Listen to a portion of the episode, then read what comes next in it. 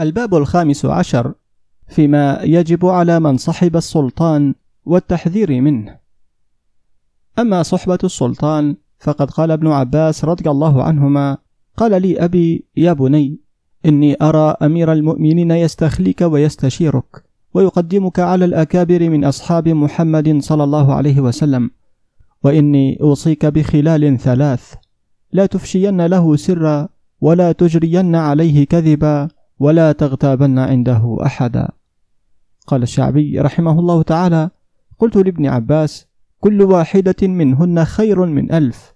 فقال إي والله ومن عشرة آلاف. وقال بعض الحكماء إذا زادك السلطان تأنيسا فزده إجلالا وإذا جعلك أخا فاجعله أبا وإذا زادك إحسانا فزده فعل العبد مع سيده. وإذا ابتليت بالدخول على السلطان مع الناس فأخذوا في الثناء عليه فعليك بالدعاء له.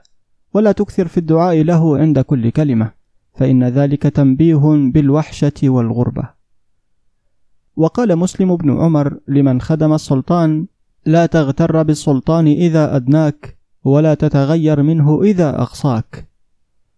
وروي أن بعض الملوك استصحب حكيما فقال له أصحبك على ثلاث خصال. قال وما هن؟ قال لا تهتك لي سترا ولا تشتم لي عرضا ولا تقبل في قول قائل حتى تستشيرني. قال هذا لك فماذا لي عليك؟ قال لا أفشي لك سرا ولا أدخر عنك نصيحة ولا أؤثر عليك أحدا. قال نعم الصاحب للمستصحب أنت. وقال بزر جمهر حكيم فارس إذا خدمت ملكا من الملوك فلا تطعه في معصية خالقك فإن إحسانه إليك فوق إحسان الملك وإيقاعه بك أغلظ من إيقاعه بالهيبة لهم والوقار لأنهم إنما احتجبوا عن الناس لقيام الهيبة وإن طال أنسك بهم تزدد غما. وقالوا علم السلطان وكأنك تتعلم منه وأشر عليه وكأنك تستشيره.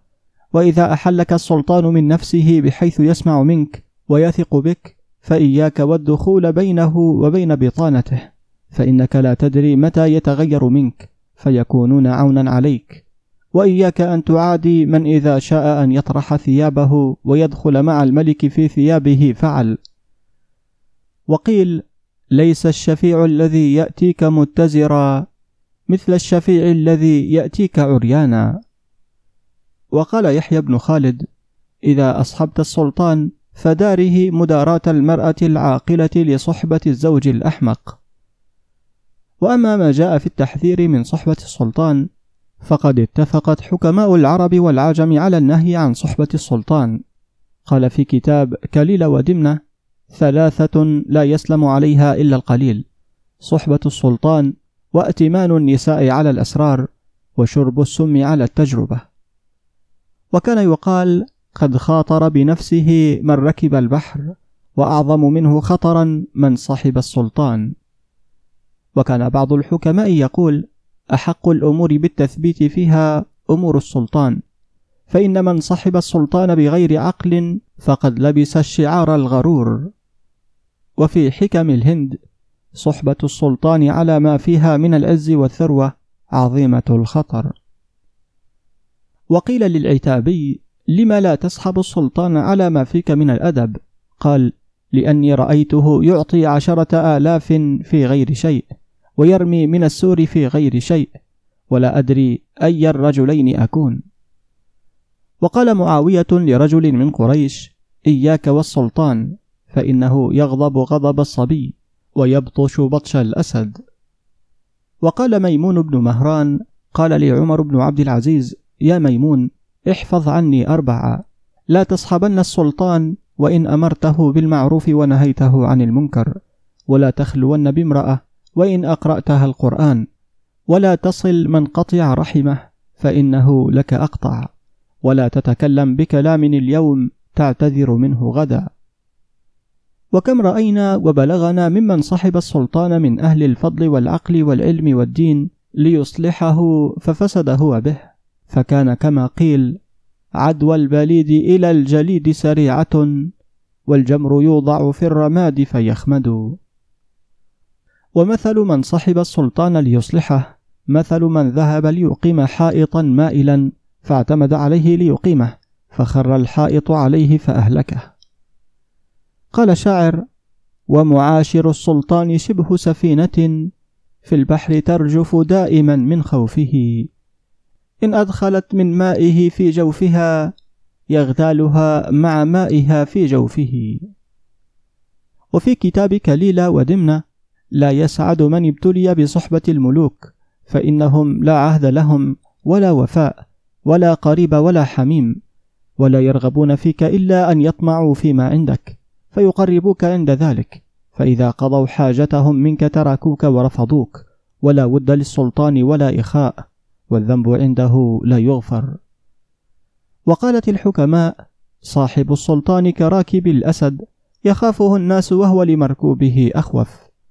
وقال محمد بن واسع والله لسف التراب ولقضم العظم خير من الدنو من أبواب السلاطين. وقال محمد بن السماك الذباب على العذرة خير من العابر على أبواب الملوك. وقيل من صحب السلطان قبل أن يتأدب فقد غرر بنفسه. وقال ابن المعتز من شارك السلطان في عز الدنيا شاركه في ذل الآخرة. وعنه إذا زادك السلطان تأنيسا وإكراما فزده تهيبا واحتشاما. وقال أبو علي الصغاني إياك والملوك فإن من والاهم أخذوا ماله ومن عاداهم أخذوا رأسه. وقيل مكتوب على باب قرية من قرى بلخ اسمها بهار أبواب الملوك تحتاج إلى ثلاثة عقل وصبر ومال. وتحته مكتوب كذب عدو الله من كان له واحد منها لم يقرب باب السلطان. وقال حسان بن ربيع الحميري لا تثقن بالملك فإنه ملول ولا بالمرأة فإنها خؤون ولا بالدابة فإنها شرود. وقال عبيد بن عمير ما ازداد رجل من السلطان قربا إلا ازداد من الله بعدا ولا كثرت أتباعه إلا كثرت شياطينه ولا كثر ماله إلا كثر حسابه. وقال ابن المبارك رحمه الله أرى الملوك بأدنى الدين قد قنعوا ولا أراهم رضوا في العيش بالدون فاستغن بالدين عن دنيا الملوك كما استغنى الملوك بدنياهم عن الدين. وقال بعضهم في ولاة بني مروان إذا ما قطعتم ليلكم بمدامكم وأفنيتم أيامكم بمنام فمن ذا الذي يغشاكم في ملمة ومن ذا الذي يغشاكم بسلام رضيتم من الدنيا بأيسر بلغة بلثم غلام أو بشرب مدام ولم تعلموا أن اللسان موكل بمدح كرام أو بذم لئام. نهت الحكماء عن خدمة الملوك فقالوا إن الملوك يستعظمون في الثواب رد الجواب ويستقلون في العقاب ضرب الرقاب. وقيل شر الملوك من آمنه الجريء وخافه البريء. والله أعلم بالصواب وإليه المرجع والمآب. وحسبنا الله ونعم الوكيل نعم المولى ونعم النصير وصلى الله على سيدنا محمد وعلى آله وصحبه وسلم.